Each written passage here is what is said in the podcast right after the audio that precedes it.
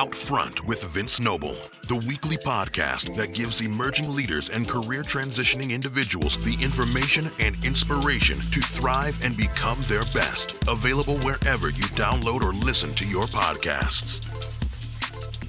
There is a new weapon in the fight against COVID 19 the Valoro Company provides NASA based Active Pure technology air purifiers that rapidly eliminate 99.9% of airborne SARS CoV 2 viruses from your immediate environment.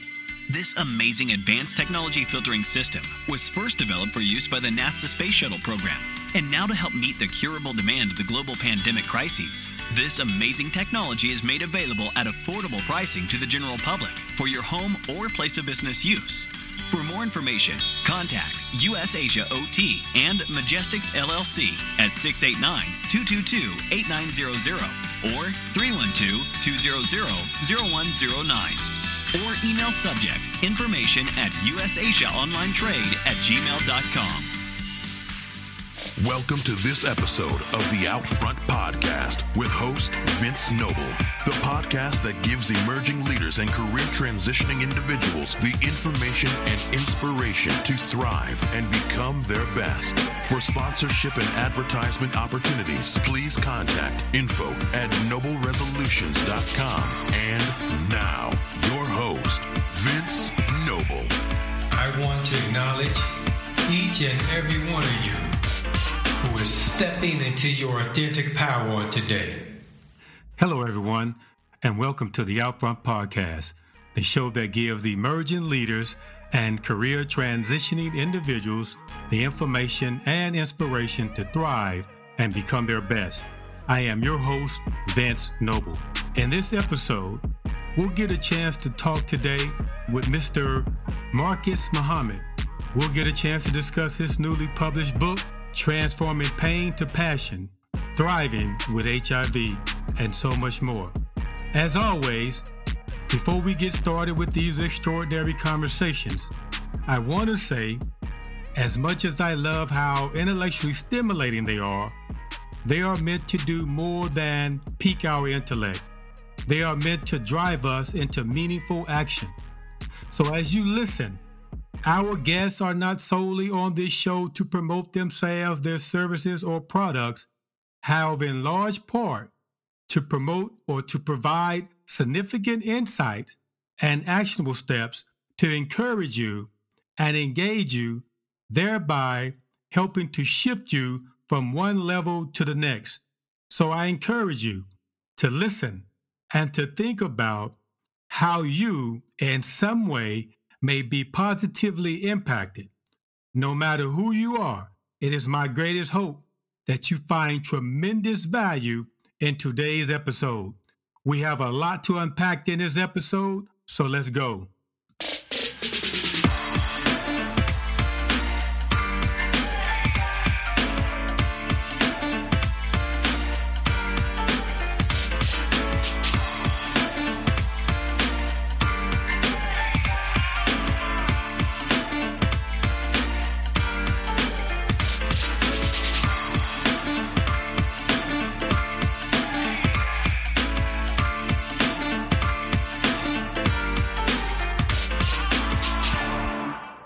Welcome to the show today, Marcus.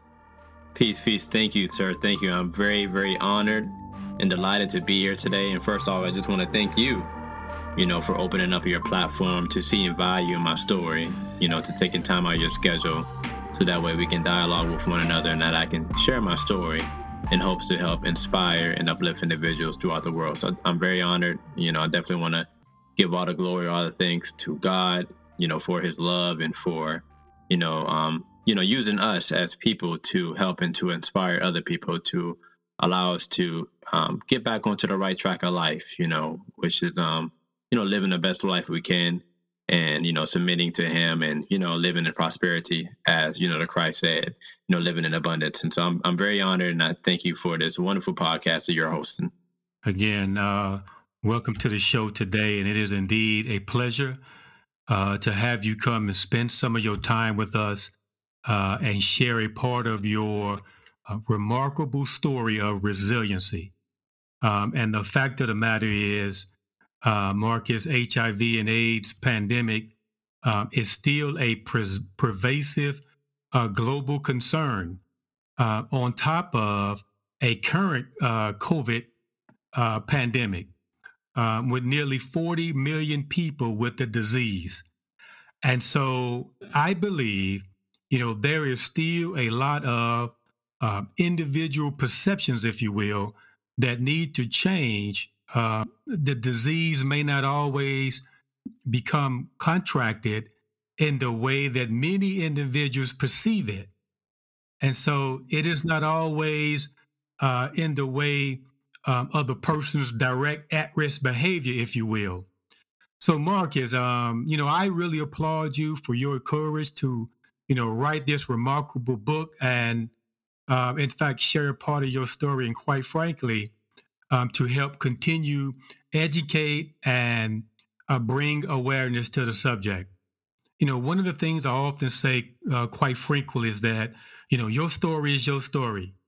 And, you know, you will never know how the world will respond to your story until you tell your story. Um, but you have to be willing to tell your story. Because I happen to believe there's healing in your story, there's deliverance in your story. Um, I believe there's miracles still in your story. And so your story may be the story that helped change the trajectory of someone's life for the rest of their life. Um, but you have to be willing to have the courage and willingness to tell your story. Um, so, Marcus, listen, tell us a little bit about yourself, your early childhood. Uh, what was your influences like, and what has brought you to the work you so passionately do today? Well, you know, just in response into, to what you just said and to answer your question, um, just the introduction of your question in itself, you know, about your story being your story and there's healing in your story and the power of the story. And, you know, um, for me, I had to learn that. You know what I mean? I always um desired, even at six, seven, eight years old, to share my story. Like I literally remember sitting in the back seat of my mother's car on the way to doctor's appointments and visualizing myself. You know, I didn't know what I was doing at the time, but I just, you know, would take joy in seeing myself, you know, speaking to individuals, speaking to crowds of people and, you know, teaching on healing and helping individuals with HIV and other diseases. However, um, growing up, I always thought that I um, would first have to be completely healed. Like I have to go get tested, and for the test to say negative, for me to really see value, not for me to see value, but for others to see value in my story and for it to really be able to aid and assist others. I thought that the story that I have right now wouldn't be that beneficial, you know. Um, mm-hmm. so I just wanted to just um, you know, say that what you just said there just really stuck out to me and touched me because there's there's truly is power in one sharing their story. So just a little bit about um, you know, me and what I'm doing today and who I'm striving to become.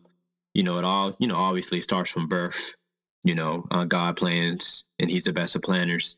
Um, but just the experiences that I had experienced, um, the environment which I was around, um, growing up with this, this disease made me think and feel a certain way about myself um, in a way to where I truly desired to just want to live. Like, you know, um, some people may want to grow up to be this, this, and that. And my goal was to want to live and want to help others live, you know, abundance, um, live in abundance and live a prosperous and a healthy lifestyle. I desire to have a family and have children because um, growing up, I didn't know. Um, and my mother wouldn't tell me these things like, oh, you may not have children, but, you know, going to the doctors very often it just would something was um like okay something's not right. Um and then when the doctors would really educate me on as i grew older on hiv and the way it spread it i said man you know i, I probably won't really have a normal lifestyle. So with me having um those uh you know facing that type of adversity at a young age you know it always kind of made me have the certain mindset that you know what i want to be a doctor i want to be a healer i want to be a scientist i want to develop care i'm going to heal from this and I'm gonna help others do the same thing. And I would always envision others going through similar situations or something. And I would see, um, you know, who has probably, you know, had the most or the heaviest impact on my life that I know, mm-hmm. um, mm-hmm. you know, other than my mother, is the Honorable Minister Louis Farrakhan. You know, just to see his works and to see his love that he has presented to our people and to the world. Um, and I said, you know what, I want to be great like him. And I always envisioned being great, um, speaking um, similar to what he's doing, but you know, healing individuals that have physical illnesses or even spiritual um, challenges or burdens that they have. And so, growing up around all that, and you know, the um, the faith that my mother had instilled in me, you know, made me to uh, think a certain way. So, and as I grew up, you know, it was it was challenging. Um, you know, definitely was challenging, and I didn't know how I would do it, but I kept um, going. You know, I would go to little uh, business seminars, networking events, and read books. I kept hearing people say, "Share your story." Not not to me, but just how you know, if you want to be like a motivational speaker, you want to reach people, you mm-hmm. want to help people. The importance of sharing your story and the value in it. And I kept, and it kept. I had the spirit come upon me like it was like a voice from within, like share your story. It's time. It's time. It's time. And it was 2018. It's just all these different instances kept lining up.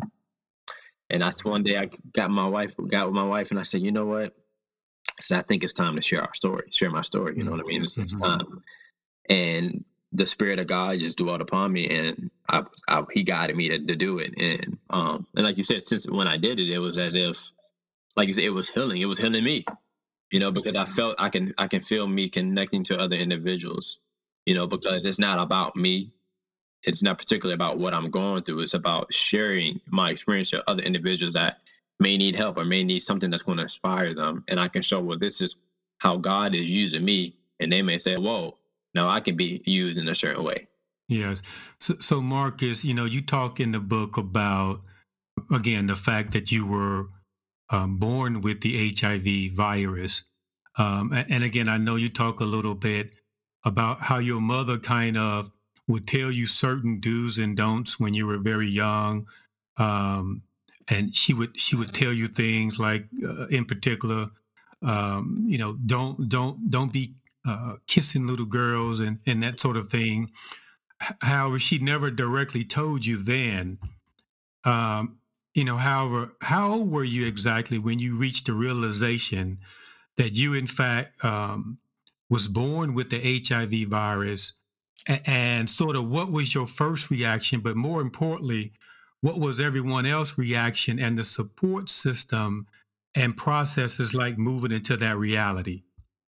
Well, yes, it was when I was six is when she first told me. Like that's my earliest memory of, you know, um, knowing something was up. You know, and mm-hmm. she said that I had a blood infection. And she said she deliberately didn't tell me HIV because one, I may have not understood it. And children go around talking about stuff. And I actually remember telling children, nah, you know, I got a blood infection. you know, and they probably would look at me like, what's this guy talking about? So she mm-hmm. deliberately not told me, didn't tell me that I had HIV because of that fact. Um, right. But she said before then, she knew that I knew something was wrong because I would go to the doctors often and I would question her about it. I can't remember the exact age I was when I first like knew the terminology mm-hmm. um, you know, that it was HIV. It may have been nine or 10. I think it was around the time, mm-hmm. um, eight or nine or some, somewhere around the time when I, um, before we had moved down to North Carolina. Um, mm-hmm. I think I, I have more memories of it then than I do now. Um, not that than I do now, than I did when I was younger of it being um, HIV instead of an infectious infection in my blood, because that's what you said. Mm-hmm. You had an infection in your blood. Mm-hmm. Right. Um, but the support system I would say was good. You know, I um, you know, it was different at times because obviously this was a condition that was given to me, which I really at the time didn't have any control over. You know, I was born with it.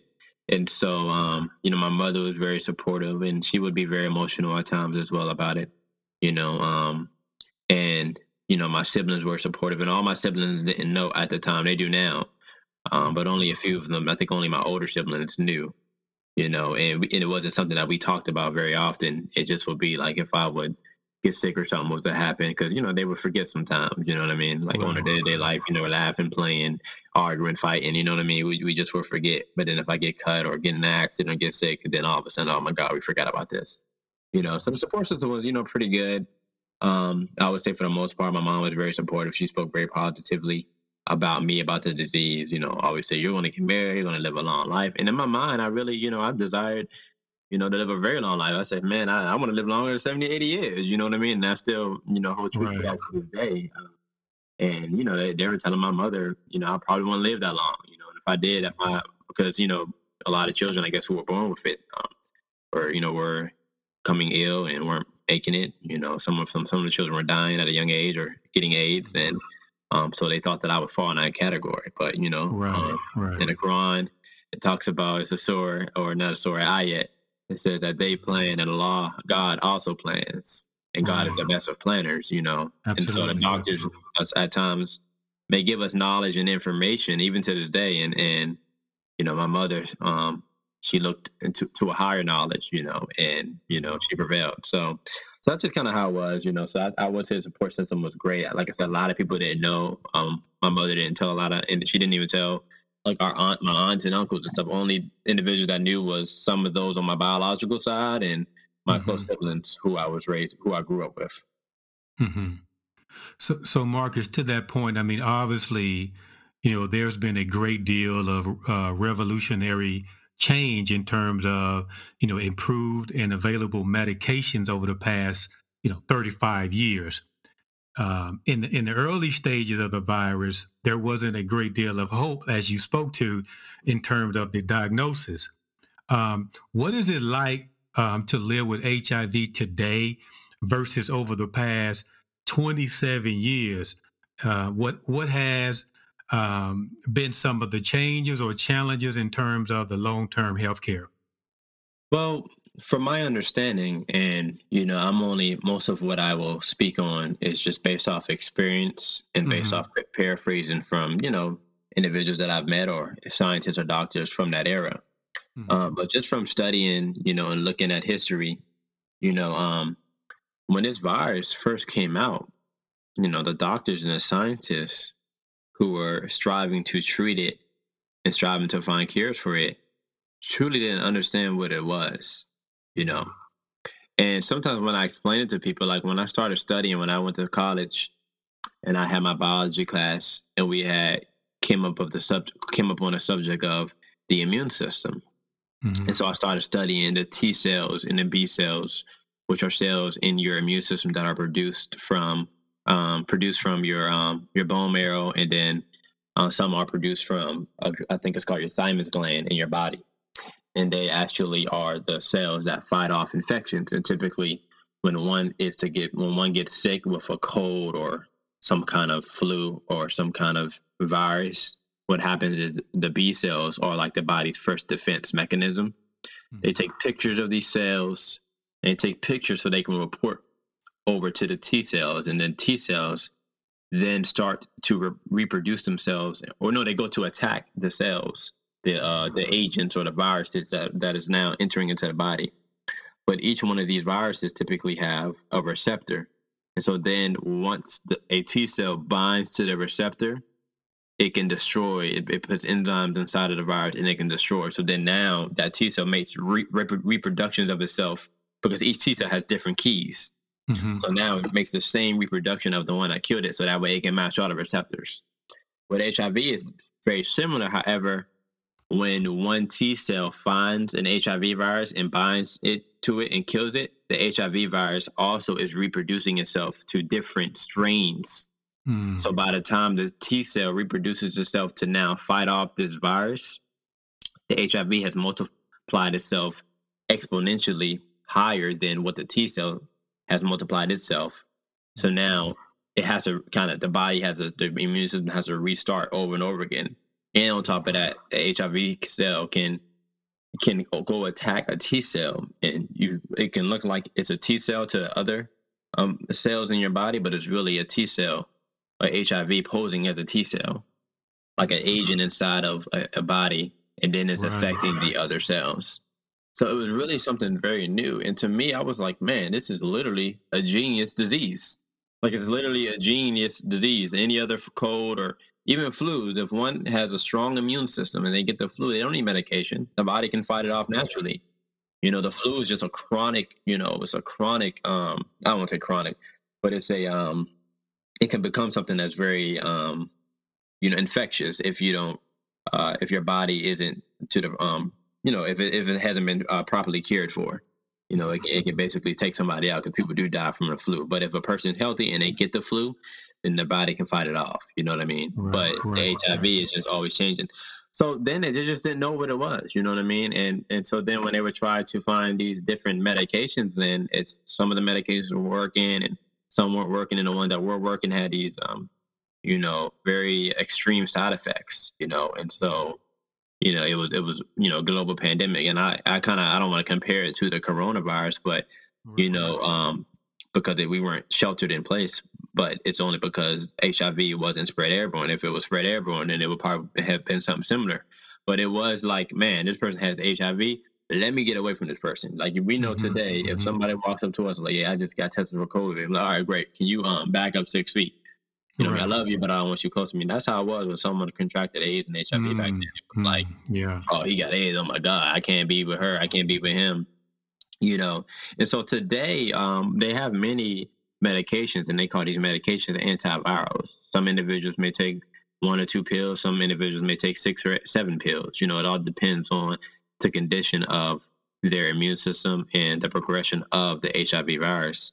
Uh, however, even these antivirals aren't perfected. So basically, they are um, made and created to keep the virus at bay, but it doesn't eliminate the virus from your body because this is a retrovirus. I mean, it can be asleep, but it's still alive in your system. It's just not um, destroying your cells.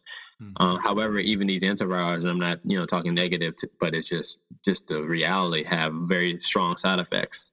You know, and that's one of the reasons why I chose not to take them. Not only because of the side effects, like if I had no other alternative, I would do that. But it's you know, and I know we'll probably get into that a little later. Um, but I'm working on other healing methods. But the the medications are, you know, more advanced, you know, more improved than they were 20 or 30 years ago. Um, like I said, they still do have certain side effects. You know, they're very strong. Um, however, they don't eliminate the virus. You know, and I do believe that there are cures for it, and there will be um, a cure in the future. Um, I believe they actually have one already because I'm like, if you can do all this with a pill, like it, it should be no way that you can uh, not take this virus out. You know, you that should be something that can be done is to actually eliminate this from someone's body. If you can basically keep it asleep, you know what I mean. Mm-hmm. Um, right. So that's that's my viewpoint. You know, that's my knowledge from in my experience. So, so Marcus, um, you know, you're married, married with children, beautiful family, I may add. Um, I have to ask, how did you first begin to navigate, um, you know, that conversation with your now wife, who then you were attempting to date? So Great question. So I went over it first in my head over and over again. And I was really confident because when I had made in my mind that, you know, I said, you know, this is the one I really want to spend the rest of my life with. And I in my heart I knew she had already felt the same way about me. And I said, I truly in my heart believe she loves me. And if she loves me, um, if I educate her and explain to her everything that happened, you know, she most likely will accept me. so I was really confident about it. Right. But at right. the same time, I was like, man, as as I got closer and closer to the time I wanted to tell, her, I was like, man, what she be like? You know what? I do love you, but you know, I'm not about to risk myself for this, or you know, I don't want to, you know, I really want to have children. I don't want to risk them having it. You know what I mean? Or I don't want to be concerned about your health. You know, so other factors started to come in play, and I said, well, you know, I gotta, you know, if if, if this is someone I'm, I want to spend the rest of my life with, I only have one option is to tell her, you know. Mm-hmm. You know, if I walk away, I'll never know, you know. Mm-hmm. But if I, you know, be straightforward and just explain to her everything that happened, explain to her the history of it, the education, how I was born with it, how if I take care of myself properly, most likely she will not catch it, our children won't have it, then most likely I'll have a chance. Mm-hmm. And so that's why I kept envisioning it in my mind over and over again. And then we got to the time where we sat down to talk and said, Hey, look, I have something very important I would like to talk to you about. You know, and I discussed my mother you know how, how she caught it and how I caught it, how I was born with it, and how um, if I took care of myself and if I was undetectable, then you know she wouldn't catch it, she wouldn't get it. Most likely, it's like a they say it's impossible. Some some scientists say it's 0.005 percent or something. It's like very unlikely for one to catch it um, through sexual mm-hmm. intercourse um, if right. that person is undetectable. Um, and, and even if that person was to catch it, it's even you know nowadays you know mother can have it and the child uh, most likely won't have it if, if the mother is taking care of herself or if she's on medicine. So uh, that's just my experience with that. Mm-hmm. So again, you're married, and then how how did you know the subject of um, you know children with an HIV negative wife come into play? I'm sure you know the subject in and of itself um, came with some a tremendous amount of legitimate concerns. Um, how did you guys sort of navigate the complexities of what could have, again, very well been a scary and dangerous situation or outcome? Well, we um, I mean, we definitely first and foremost put our um faith in God. You know, we truly believe that He would bless us, and we truly believe that we called on Him that you know He works out miracles. You know, and I remember um when I first told my wife, she looked at me and said, you know, um, you know, I know we're going to be great, and we're going to find the cure for this. And you know, so when we were, you know, looking to have children, you know, I made sure my health was good. And then even after we were in the process of that planning, you know, my wife got tested as well. Um, and, you know, we made sure she was good. So that way, um, when we have the child, it wasn't, she wouldn't, the child wouldn't have it because my wife not going to have it and the child wouldn't have it. And so, um, you know, so it definitely was a concern. You know, I mean, it wasn't something that we definitely just like, all right, we're gonna do this. I mean, we definitely had a, you know, um, look into this and just really put it into prayer. But because of our education, you know, um, because of our love for God, our love for one another, and you know, you know, me striving to take care of myself, you know, we were able to, to go through with it. And mm-hmm. praise be to God, she doesn't have it. Both my children don't have it, you know. And a lot of individuals think that because one has HIV um, or AIDS that their significant other will have it or the children will have it. That's not likely the case. Just because I was born with it, it doesn't mean that other individuals have to be born with it. With, with it. Mm-hmm. it, it is mm-hmm. possible, but very unlikely if the person knows of the status and, and is taking care of themselves. Mm-hmm. So, so is there every time you get sort of paranoid um, about passing it on uh, to a family member in the home or some other way um, to a person who's not uh, HIV positive, uh, you know, what are some of the protocols in the home you sort of implement? So when I was younger, I would say yes to that. You know, when we were younger, I had I mean, I'm still very careful and cautious the way I move, but I was a lot more concerned and cautious and thoughtful when I was younger and just, you know, worried because, you know, I'm sleeping in the same room with my brothers, you know, we're brushing our teeth, we're getting dressed together we're playing mm-hmm. together, you know, and I'm like, you know, back then the education and the understanding of HIV wasn't what it was now. And so in my mind, saliva, my mother tells me not to kiss a child or kiss a, not a child, but kiss another girl when I'm growing up as a child, you know, 10, 11, mm-hmm. 12 years old. I'm thinking it's in my saliva. You know what I mean? I knew it was in my blood because the doctors made it clear that blood and sexual intercourse is the way to for it to spread. So I'm like, let me not cut myself around. Let me not get cut or something or get in an accident around my brothers because then they might, if they touch my blood, they might have it. You know, so right. we kind of had that mindset. Then I had to put my toothbrush up in a different area because I don't want them to use my toothbrush because sometimes your gums may bleed.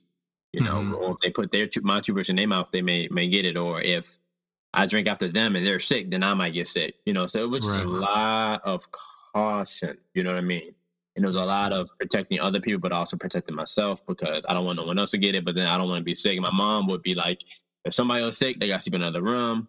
Like, if, if someone else sick, don't, because she was like, I don't want, like, it was one time I remember a nurse came in to, you know, draw my blood. A nurse came in, sneezed and coughed. My mom was like, I'm sorry, you're going to request for another nurse. And she hurt the nurse feelings. And then another doctor came. My mom got emotional. and Said, "I'm sorry, I just can't take any chances." You know, mm-hmm. she started mm-hmm. crying. Was like, "I can't take any chances with him." Right. I do not want him to get sick because if he gets sick, it's harder for him to heal versus another person.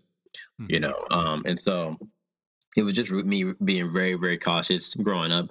Now, as an adult, you know, there, we know that one is not in the saliva, um, and uh, two, you know, obviously, um, you know, I'm not, I'm not bleeding, you know, every day. So it's like, you know, even if I'm bleeding, it's like my children are sitting right next to me touching my blood is typically when you're mixing someone else's blood, like when it was spread through uh, drugs because of the blood being inside of the needle, and so and some of that blood may have not been touching air, and mm-hmm. so when they now use that same injection or a dirty needle or unclean needle, then now that person has it, you know. Um, and through sexual intercourse, it was very it was, it was spread more through sexual intercourse um, when one would have maybe some kind of infection or STD you know. Mm-hmm.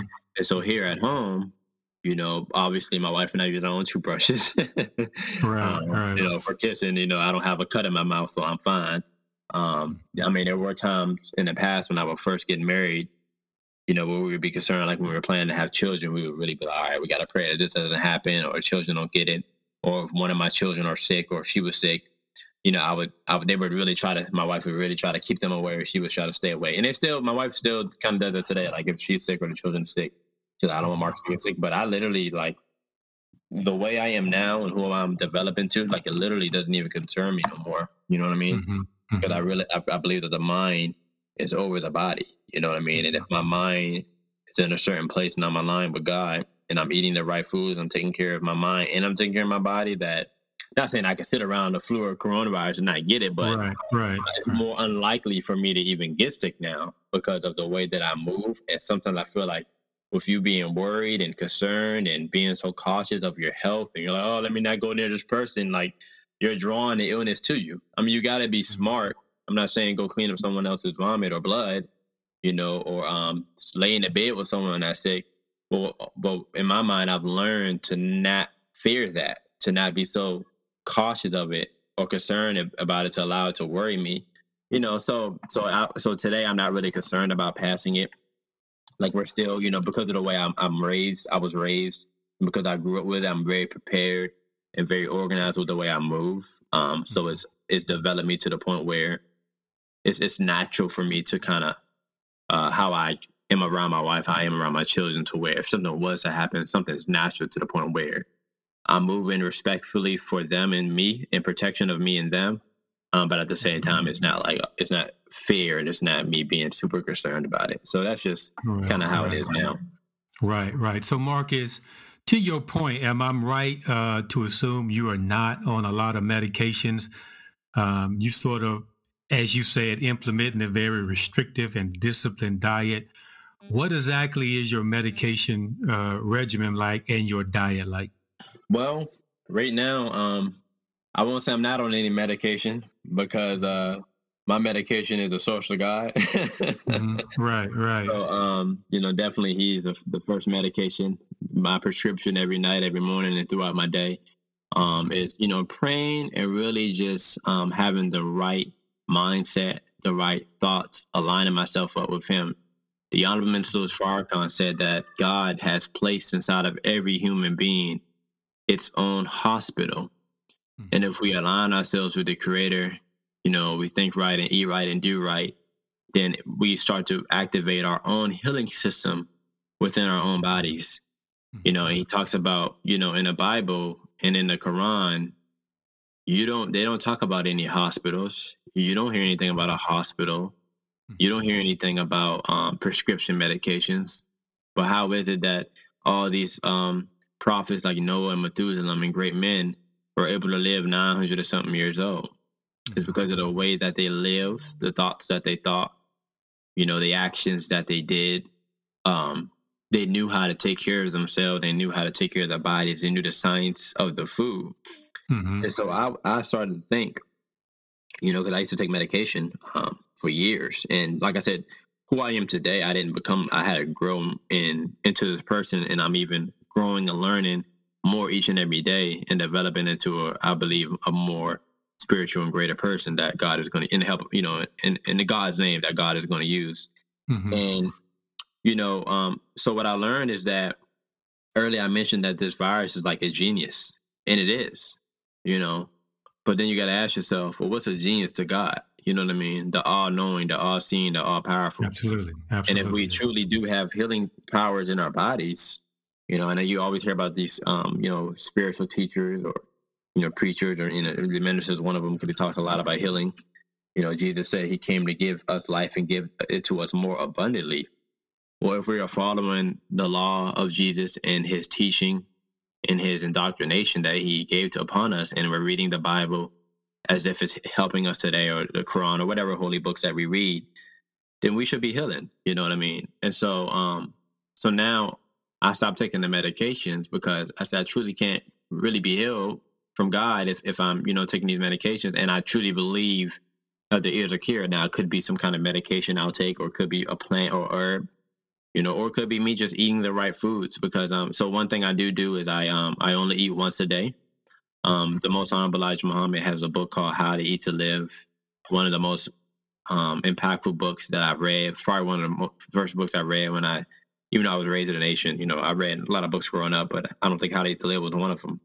So I think I first read How to to Live around eight when I was 18 years old.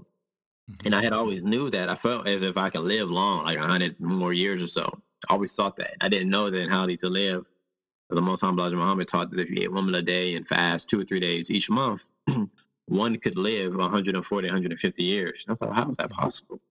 You know, and he was like, the way that we eat and the way that we do things is based off of what we've been taught from a Western society point of view. Absolutely. And so, um, and he starts teaching on the stomach and how the ingestive and um, the digestive system works and how one meal a day to clean out your body and it'll give your, your stomach more time to rest. He was like, or we're sending ourselves to the grave by the, the foods we eat and how often we eat them. And then he goes to eating one meal a day or to one meal every other day, and how um, the less that we do eat, as long as we're not harming ourselves, you know, the less we do eat, the more healthy it is for our body because our body is now on a natural detox. You know what I mean? And then he starts talking about how some chronic diseases can be healed from just eating one meal a day, one meal every other day. And then he says not only eating the one meal a day, but thinking the right thoughts. Because he says that the brain operates very similar to how the digestive system operate. He said what you feed it is how it'll act. You know, how how it'll function. It functions based off what you feed it. So if you're feeding it good food, it's gonna operate good. If you're feeding it bad, filthy food, it's gonna operate bad. And so then we gotta think about well, what am I putting in my mind each and every day? Mm-hmm. You know, and um and so that's my medicine right now, just thinking the right thoughts, you know, um, making the right decisions, eating the right foods, you know, uh, working out, you know, trying to commune with nature, read, you know, these holy books, and just doing what I'm doing now, striving to help people by sharing my story. Um, and I, through that, I believe God will heal me or lead me to what the cure, um, to a real cure out here. Mm-hmm. Absolutely. So it's really of the mindset. Um, let good food be your medicine, if you will. Yes, sir. I do believe there's a cure um, called, int- um, but it's an alpha interferon. I took this supplement when I was a child from I think around two years old up until I was like eight or nine. And while I took that, I don't say I never got sick. I mean, I, there were probably times I got sick, but it was very it was very unlikely that I would be sick. Um, I was going to the doctors. I was undetectable. My CD4 count was high. CD4 is your T cell count. You want that number to be high because that determines the strength of your immune system. Mm-hmm. And so I took that for years, and the doctors thought the you know medical doctors, physicians thought that I was taking the anti anti um what is it called antivirals. Mm-hmm.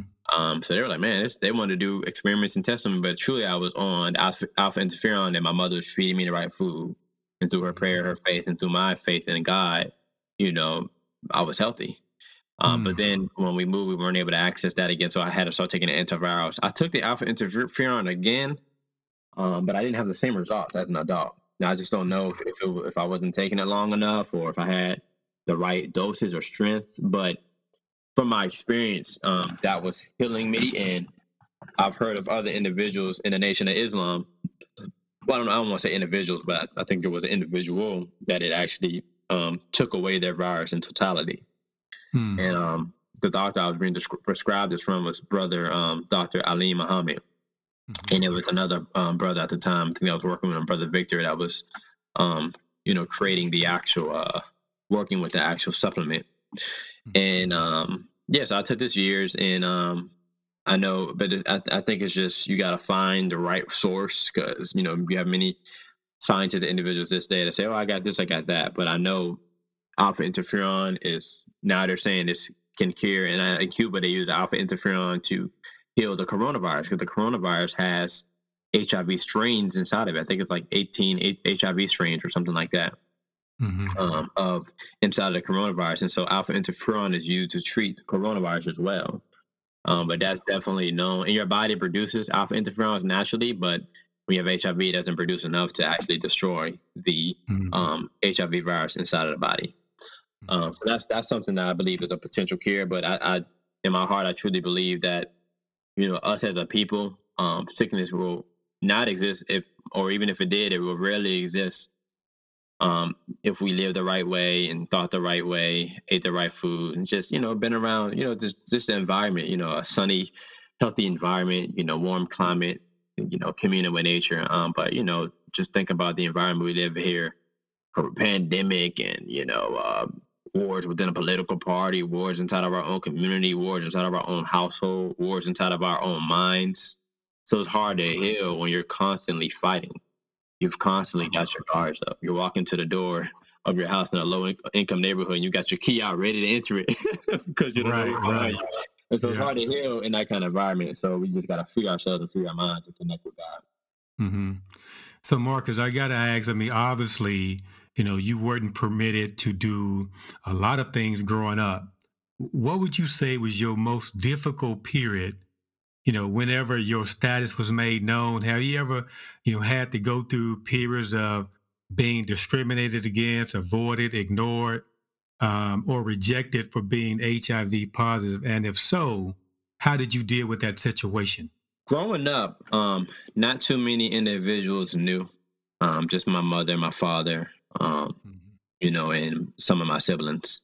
And I think my mother may have told, it, it may have been like one or two close family members or, or, believers that she had told when I was really young. And I don't even know if they even remembered from back then. Mm-hmm. I know when my mother first brought me home, and um, they may not want to admit it. They well, they told me one of them told me that some of my family members actually in my household were afraid of me mm-hmm. because this is back in ninety. Well, she got me in ninety four, mm mm-hmm. and so AIDS and HIV and AIDS was still pretty hot and popping back then. Like, man, he, she come home with him, we, we might get this thing, you know. So right, like a couple right. of them kept their distance from me, but you know, my sister said, you know, she wasn't one that was scared of me. My older sister Shanita, um, she said that when she saw me, she saw my big bubbly eyes and fell in love with me. And one of my other siblings, who was a little nervous about me, so he kept his distance. But he said after like a day or two, he said I look so cute. He couldn't he couldn't just keep his distance. So everybody just fell in love with me, you know. Mm-hmm. Um, but it was because of the misunderstanding. They took some courses on it back then as well. But growing up, you know, I would have it in my mind sometimes. Like I always, I knew my mother loved me, but I said, man, I wonder if she thinks differently of me because of this burden that I put upon her plate. You know, so I had times where I thought about that. I had times where I thought about my siblings, like if they looked at me a little different because of the because of that fact. But other than that, not really. Um, when I have shared my story, you know, I feel like uh, you know when I when I expressed to the world, there were a lot of individuals that uh, you know um, it drew me closer to. My only hope was I didn't want anyone to treat me different. Uh, treat me like the same brother Marcus. You know what I mean? The same cheerful Marcus. I love to dance. You know, uh, love to laugh and make other visual, uh, make jokes and uh, help other people laugh and put a smile on their face. You know, I'm not saying one, don't be sad. You know, this is a time of joy. Um, mm-hmm. so, it's, it's, so it drew some individuals in closer. You know, but then I also noticed that when I shared my story, um, some people kind of were a little seemed a little more distant than they were before. You know, mm-hmm. I just didn't know if it because they were they just didn't know. I didn't tell them beforehand, or um, maybe it made them feel uncomfortable, you know. Um, but you know, it it is what it is when you're doing works like this. That you know, God is going to grow, um, help people grow closer to you, and some people may not um, grow close to you, may grow further away. So that was, um, you know, a little challenging. Um, but you know, I had to rise above emotion because I understand at the end of the day, you know, it's not about really me. I mean, it's about me, but it's really about God and what he's using me for because I'm just his vessel. You know what I mean? Mm-hmm. Um, mm-hmm. A, a one vessel among millions and millions of them or billions. And so, um, um, so you know, I had to um overcome that. You know, but I, I truly just um my goal is to really just inspire people, you know, and educate individuals on not only HIV, um, and the reality of it and the truth of it and end the stigma, but also just the reality of healing, man. You know, it's it's like and and and I've lived this 27 years. You know, I mean, I've had moments where I've, I've breaking down, and I have moments where I'm full of energy and, and, and joy and full of life. Mm-hmm. But um, and yeah, brothers will tell you, I remember being 18, 19, 20 years old, and like, what is my purpose? What is how is God going to use me? How am I going to be cared? Is God really going to care me? Like, I would believe it, but I'm like, how is it going to happen? Mm-hmm. You know what I mean? But I had to learn. Don't worry about the how. mm-hmm, mm-hmm. Just worry about the who and what, and then keep working, and God is going to figure it out. Right, Marcus. So again, so to that point, you know, I know today, you know, you carry this positive winning mindset um, that motivates so many, but but um, However, talk to us in truth about the sort of evolution of Marcus Muhammad today. you know, the, the, transparent Marcus that says, I haven't always been here. You know, there's been a process. Talk to us a little bit about that, um, those moments in your life where you didn't feel um, like the, the Marcus Muhammad today. Man, it's, it's definitely been a process. And I say it's still a process. It's like the more I grow, the more knowledge that I've gained or that I gain, the more humble I become, you know, the more that God humbles me. You know, and and I will say this, and I don't want to say this out of any to sound vain, but I only say this based off of what others have said about me, you know, close mm-hmm. friends, co-workers, my father, my mother, is that I've always had a persistent mindset and I've always had a lot of enthusiasm, you know, a lot of joy with me. Doesn't mean I, I didn't have pain. It doesn't mean um, that I didn't experience adversity and challenges and burden because I've had my moments. But I always just wanted to live life and live a happy lifestyle. And I always saw myself helping individuals around the world heal from illnesses or experiences that maybe they didn't have any control of, of you know what I mean, and overcome it and find purpose in it. So I always saw myself doing that, but I just didn't know how. And growing up, sometimes I would have moments to I would believe I would be great, but then I would say, well, why would God choose me for? You know, I come from nothing. Why would He choose me? Mm-hmm. Because I was judging from the fact that my biological mother, you know, God bless her and I love her, and I'm not upset with her at all. But man, you know, here's here's a woman, beautiful woman, using drugs, gets pregnant with me, but she's still out on the street using drugs, you know. And then my biological father have no knowledge of him. Then I would fi- figure out stuff about my gra- grandfather and great grandfather. So man, it's like everybody I come from, you know, um, was living a different kind of lifestyle. And so I thought, why would God want to even use me anyway? how can I help people? And I got this disease and I come from all this stuff. Like people want to hear success, not failures. They, they want to hear success, not pain. So growing up, I would have moments like that. And then I would have moments like when I would be 19 and 20, like, how am I going to find a cure when I can't even, you know, uh, super, uh, um, what was it? How am I going to find a cure when I'm not even a doctor or scientist? Mm-hmm. How am I going to find a cure when I can't even really understand what I truly want to do and what kind of doctor or scientist I want to become? Then I go study at school and I'm like, man, this doesn't feel like it's really for me. Like I want to do it, but I don't like. I love knowledge, but it's like I don't see myself in a lab all day. Right. You know, so I had to grow and I had to develop, and so I always had the passion. I always had the, but I never gave up. That's why I say persistence. I never gave up. I would question God. You know, I had my one-on-one moments you know, but I never gave up. I kept pushing. I said, some way I'm gonna find a way. I kept listening to um the Honorable Louis Farrakhan lecture like Faith in the Building of Will, the power of God to heal the black man and woman of America. You know what I mean? Fear, faith, and truth. You know, I would listen to these lectures and he would just talk about faith is, is the um evidence of the what is it, the substance of the um faith is the evidence of the unseen, the substance of things hoped for. You know what I mean? And you know, faith is that substance, you know, and how if you believe in something, you have full faith, you can bring it into reality. So I, I just kept, you know, pushing that on my mind, you know what I mean? Putting a weight on that on my mind, you know, studying him and then learning. Then I had to start learning about the mind and how how powerful we, we are means that there's a supreme God, but God, but Jesus says, "Ye are God, children of the Most High gods," and so we are powerful as well um, if we connect with the Most High God, that we can literally see something in our minds and bring it about into reality. so I started learning about visualizations and the power of the mind and how if you want something and if it's good that you can bring into reality, if you believe in it, you start going to work. And so, um, with that being said, I started believing if I want to be healed, I'll be healed. If I want to be cured, I'll be cured. I just got to believe in God.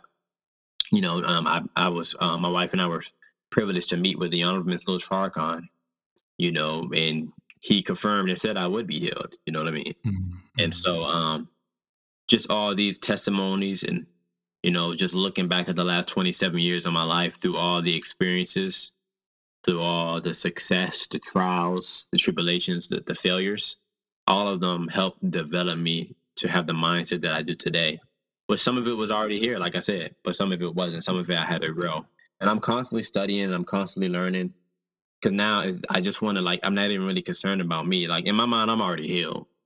I'm already healed. Like it's it's really any day now. It could be today, could be tomorrow. Mm-hmm. But my goal is to now help others heal as well.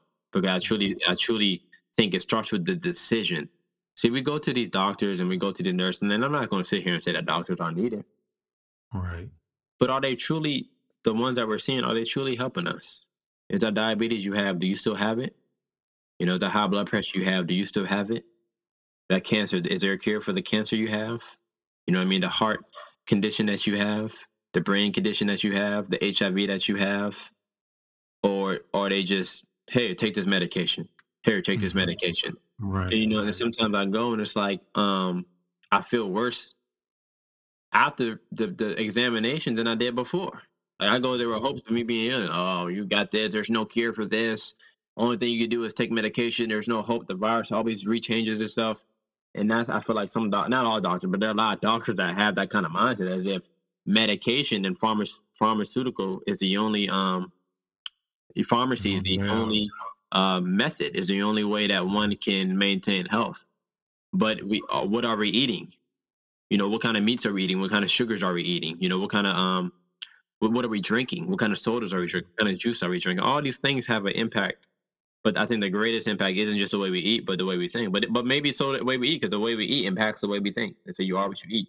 Right. Um, So you know, it's all this is like I said, developing. Um, like I remember having conversations with uh, you know, a good brother of mine, the brother Matthew, and I was and I would uh, he was a brother. Allah is going to lead you to the care, brother. I said, well, how? I'm not a scientist. He don't worry about the how. I said, he said, brother, you were born with HIV. He said, you are alive today. You know, and then when I got married, he said, "You you got a wife that doesn't have it." He said, "You love you love our people. You love talking. You love science." He said, "Why would God not want to use you to find a cure?" I said, "Well, how am I going?" And I'm like, "Well, how am I going to do? I don't know how to do this." He said, "Brother, we'll, we'll go study." Or, or he said, "Well, maybe you might not find it. You might you might find someone else that develops it, and you might be the voice to get people to the cure." He said, "Brother, you cannot." He said, "You cannot fast. I mean, you cannot." understand the knowledge and the wisdom of God. Mm-hmm. And I and I kind of like my heart, I believed it, but I'm like, how how? Because I because I'm a I'm an overthinker. Anyone I know you know that I overthink things. Mm-hmm. So God had to continue to humble me. So don't worry about that. Just focus on me and focus on the mission. Mm-hmm. So when Moses went to God and God said, you know, uh, he sent he sent he tried to send Moses to Pharaoh and told him this is what you say, and he's like, well, he was nervous. Like, well, what do I say? To tell him I am that I am. Like, that's what you gotta say. He said, and then, and then he asked for his brother to someone to help him speak, and he gave him Aaron. But he literally, when the guy was like, I don't, I don't really know what to say. I don't know what to do. He said, well, just tell him I am that I am. And I think that's one of my messages to individuals is that sometimes we just got to keep pushing through. You know what I mean? Keep fighting. And we may not have all the answers. God has the answer. And so I had to develop into who I am today um, by studying you know, um, learning, um, you know, from my mother, you know, learning from the Honorable Minister Louis Farrakhan, like I said, who's heavily impacted my life with his works, with his lectures, his books, his example. Meeting him was a, a blessing. Learning from um, brothers and sisters in the mosque, there are other brothers and ministers in the mosque who I've, you know, read their books and you know heard many of their lectures. Um, you know, reading books like Think and Grow Rich. You know what I mean? As a man think, because those books were very impactful to me as well, and it developed and it made me um um, have the mindset of because I always wanted the mindset, and I like I said, not wanted. I always had the mindset of healing, and I grew up wanting to be a doctor or a scientist. But I now I see myself still being a healer, still being a doctor, but it may not be a pharmaceutical doctor. It may not be a physician. It may be a doctor of God using His voice. Jesus was a healer, you know, and I'm not, you know, saying that I'm no nowhere near that, but I can accept what He is doing and pattern myself after him and be a mini little healer. You know what I mean? Absolutely. and, yeah. and and by using truth and using love and using wisdom, using energy, using the mind, giving education on how to love yourself, how to treat yourself, how to love God. The Honorable Louis mm-hmm. Farrakhan said, "You can't love God." more than you love yourself, just as you can't love anyone else more than you love yourself, because we really are all extensions of one another. And God, He, you know, He dwells within us. You know what I mean? Mm-hmm. And we gotta love ourselves. And so um as I continue to learn to love myself and to study myself and to study God, you know, and to desire to help my people and to stop being um so hard on myself trying to think about every little thing, God starts growing me and, and blessing me and allowing me to understand more. Mm-hmm. So, so Marcus, what do you wish other people knew about HIV today that they currently seem to be getting wrong?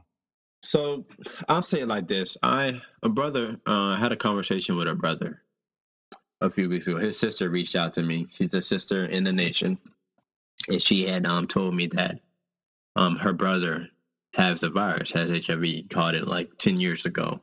Not too many individuals knew. Only she knew, and her parents and maybe a couple other people. And um, she wanted me to talk to him because she felt like, you know, it basically changed his life in a negative way and it impacted him such a way to where it's uh, shifted his career, shifted his lifestyle. So I'd be honored, you know, to be able to talk to him and to share with him my story. She, cause she wanted to, she said, because you're open with it, you're sharing your story, and you're you know, doing what you believe Allah put you here for or God put you here for. So I got on the phone with him and he said some very amazing things to me that I've, I've probably thought about, but I probably didn't put too much attention on before. He said, Marcus, I've had cancer before. And then he mentioned another condition. He said, My family didn't have any problem sharing my story of me having cancer, me having another I think he said stroke or he had some kind of seizure something where he passed. I think it was a seizure. You know, he said they would talk about this to the other family members and share it, which he didn't, he wasn't mad about it. But he said, but it seems like with the HIV and the AIDS, they don't want to tell nobody about that. It's as if they're afraid and ashamed of it. And he said, my thing is people have this stigma. Like if you got it, it's like they don't want nothing to do with you. They don't want to be around you. Like, and there are many individuals that have it. And I'll show you that every anyone that gets cancer, I mean, they, I'm not saying they're gonna go to. He was saying I'm not saying they're gonna go to everybody, but they're okay with opening opening up about that. Right. They're okay true. with opening up about asthma, high blood pressure, or uh, having a stroke, having a seizure, having some kind of heart condition. You know, if somebody asks. But it's like when it comes to HIV, it's like, oh, we ain't dealing with that. And so he's like, even though it's not as bad as it was 20, 30 years ago, there's still that stigma. And I thought about it. And it made sense because most people don't go around talking about, hey, I'm HIV positive. I'm not saying even if they did, it would do that, but it's like it's the disease that nobody wants to really talk about. Mm-hmm. And even before I uh, announced that I had it, I kind of knew that, but I didn't really put too much thought into it. I didn't really compare it to the fact that there are so many other diseases that people can bring up in an openly com- open conversation. But when it comes to HIV and AIDS, all of a sudden it's like, oh, I ain't, I ain't telling nobody that. Mm-hmm. And it's it's really a stigma and it's really mis um, understanding of it, miseducation, because I can see being cautious about sharing it with somebody that you are looking to engage into a relationship with, because then you have to really um, make sure your viral is undetectable, and you got to make sure they understand that if I if we do this, um, I do have this disease, but um, it's most likely not passable if my viral is. So you gotta go through. So I can understand that barrier because you you know it does spread like that. But I'm talking about people on a normal level, family and friends. I don't even want to share with this person because I'm afraid of what they might think. Right. And we have to remove the stigma, and then we have to educate individuals, and then we have to elevate the mindset of not only individuals that are miseducated, but elevate the mindset of those that have HIV or AIDS because they're really destroying themselves mm-hmm, mm-hmm. by not sharing it. Or I'm not saying you have to share it, but to feel like you have to hide it or to feel like it's a curse. That's really not good to the soul, and it's really not good to the body. Mm-hmm. And one can't expect to heal if they're walking in secrecy. Absolutely. And so my goal is not only to uplift individuals' mind, uplift their spirit, uplift their faith, change um, the stigma, change the education, the way we eat, the way we think, but also um, to free individuals, whether it's HIV or whether it's some other disease or burden, that they have experienced. It could be as an experience that they've uh, dealt with years ago, and they don't want to share it because they are afraid of what the other people may think. My mind is I don't really I don't care. I'm not gonna say I don't care because I have a care because I'm trying to help people. But it truly doesn't really concern me of what other people think. because the power, the only person that has the power over me is God, and and I want other other individuals to understand that to stop allowing this disease to uh, keep them under a shell you know what I mean, and to keep them in hiding. And then other individuals have to know that one, HIV is really even in sexual intercourse, um, it's really not spread like that. Even if someone's viral is high, if that person is taking care of themselves and if there's no STD involved.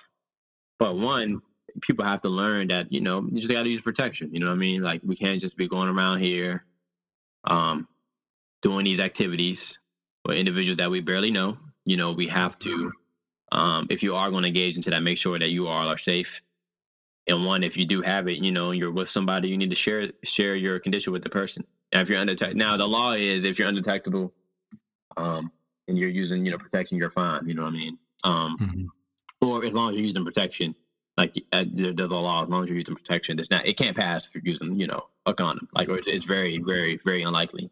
Um, but if you're undetectable, there's also a law I think that protects people to where they don't have to share. But to me, I just think it's you know if you're going to go that far to those things, you just should share. Um, and obviously, you know, in the nation, you know, we we're not engaged into those activities anyway, unless we're married. And if you're going to marry somebody, I hope they will know this. yeah, absolutely. So, so, just to my to the my um to the audience that are listening to this, if you have HIV, if you have AIDS, um, don't be afraid of it. Um, you know, if you want to share with somebody, share with somebody. You know what I mean? And if, and if they are you know, judgmental of you. I mean, just make sure you educate them. But if they're judgmental of you and don't want to be around you, then they're lost. You know what I mean? Mm-hmm. Mm-hmm. You know, you got to move forward. You got to sin. You know, you can't um, allow other people to uh, hold you back. Absolutely. So that's that's just kind of my thing. It's just education and taking care of yourself. Mm-hmm. Absolutely. So, Mark, it's you know, let's shift a little bit to the book. Uh, and again, congratulations on the release this Friday. Uh, transforming pain to purpose thriving with HIV. Um, so, what was your inspiration for the book? But more specifically, you know, what did you hope to gain? Um, so, and I, I don't want to say this, and in my apologies. So, the ebook is releasing tomorrow or 12 a.m. tonight, but the paperback copy is out today. I uh, attempted to do a pre-order, but I wasn't aware that Amazon doesn't do pre-orders with paperback. It's just whenever it's ready to be published, it's published. And I submitted it yesterday I was mm-hmm. thinking it'll be ready on Friday, and it's ready today. So the, the paperback is ready on Amazon, and I also um it's it's um I also have a link probably in a couple of weeks to where individuals can order directly from me, but I'm still awaiting my physical copies. So um the inspiration behind this book. So my goal was I, I would like to reach thousands, if not millions, with this book. You know, to share an inspirational story of the power of God the power of God's healing, the planning of God, the love of my mother, and just um, my faith in um, me facing my adversity, adversity and overcoming the trials with God's help that I had overcame. And I wanted to share the story to help to inspire individuals all over the world that may have HIV, that may be dealing with something um, that is challenging to them or some kind of trial or facing an adversity or may have had something that happened to them years ago that was out of their control and they feel some type of way or they feel insecure about it or something that they don't want to share or something that they can't get feel like they can't overcome mm-hmm. and i started thinking pain sometimes we think that pain is a burden pain can actually be a blessing mm-hmm. you can actually transform your pain to purpose so i was thinking of something from pain and how HIV to me was painful. I didn't ask for this. Right. I didn't want a disease that I had to be taking medicine for my whole life for. Because that's why I, I, thought my growing up I would take medicine my whole life. The disease that I possibly back then they didn't think that I would have children. Mm-hmm. So it, it was possible that I could have um have children with this disease. So that was you know I didn't want that. However, I knew knew that I could not go back and change the past. The only thing I could do is focus on the present and change and alter the future. Mm-hmm. And so this book was just, um, and it's not my whole story, but it gives individuals the insight and takes individuals on a, on a portion, a large portion of my story growing up, because my journey is still unfolding itself. Mm.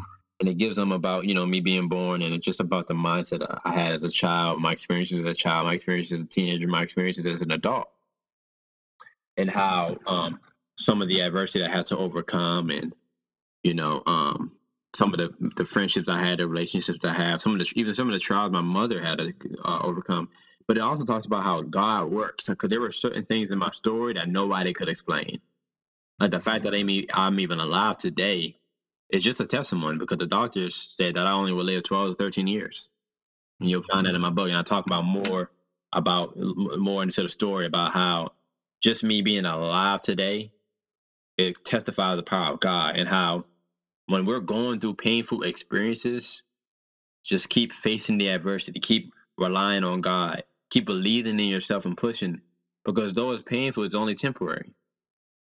And though we may not see it, God is working on your behalf. You know, and when He's working on your behalf and you're with Him and He's with you, there's nothing that you can't overcome. Mm, and now looking back, just hearing stuff from my aunt, hearing stuff from my mother, from my wife, and just uh, the conversation that I would have, I was like, man, God was literally working the whole time. I may have not have saw it when I was, you know, laying on top of my bed and you know having my nights where I would be, you know, tearing up, mm-hmm. but God was working. Mm-hmm. When I would talk to God as a child, He heard me, and so um, my goal is to reach other individuals to allow them that don't allow the pain that they are going through or the pain that they have gone through to hold them back don't live in the past. No, take the pain and turn it and transform it to purpose. Thrive with it. You know what I mean? Um, overcome it because every bo- baby that's born into this world, the mother and the baby have to endure pain. When a caterpillar has to evolve to a butterfly, when it's in the chrysalis or in the metamorphic stage, it has to endure pain. Every transformation and evolution in the universe, whether it's an animal, whether it's an insect, has to endure pain. Mm-hmm. It's on the back of my books. It talks about who are we? We're called the glory of God.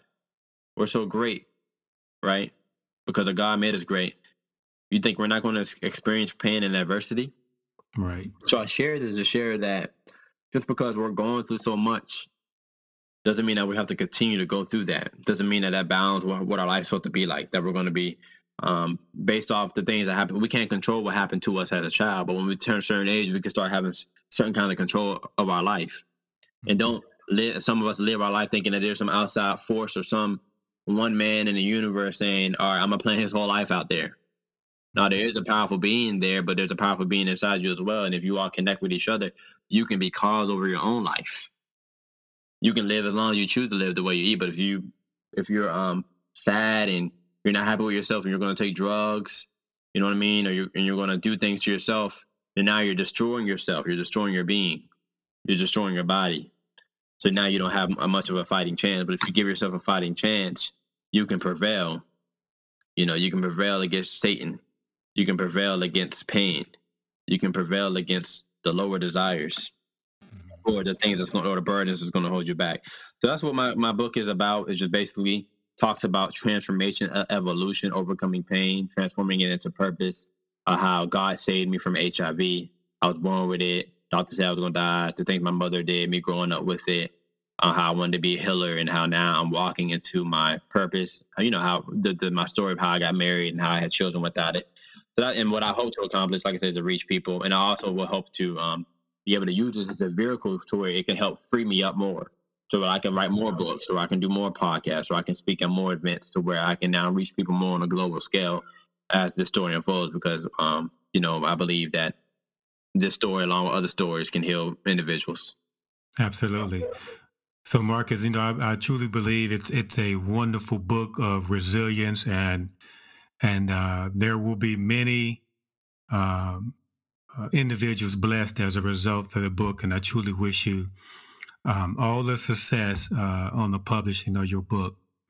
Uh, you know, Marcus, I, I, always say that a huge part of this show is about, you know, positive winning mindsets, about being resilient and demonstrating, you know, that mental toughness and learning to face adversity, you know, all while continuing to transform and transition and lead a life where you are called to live becoming your very best.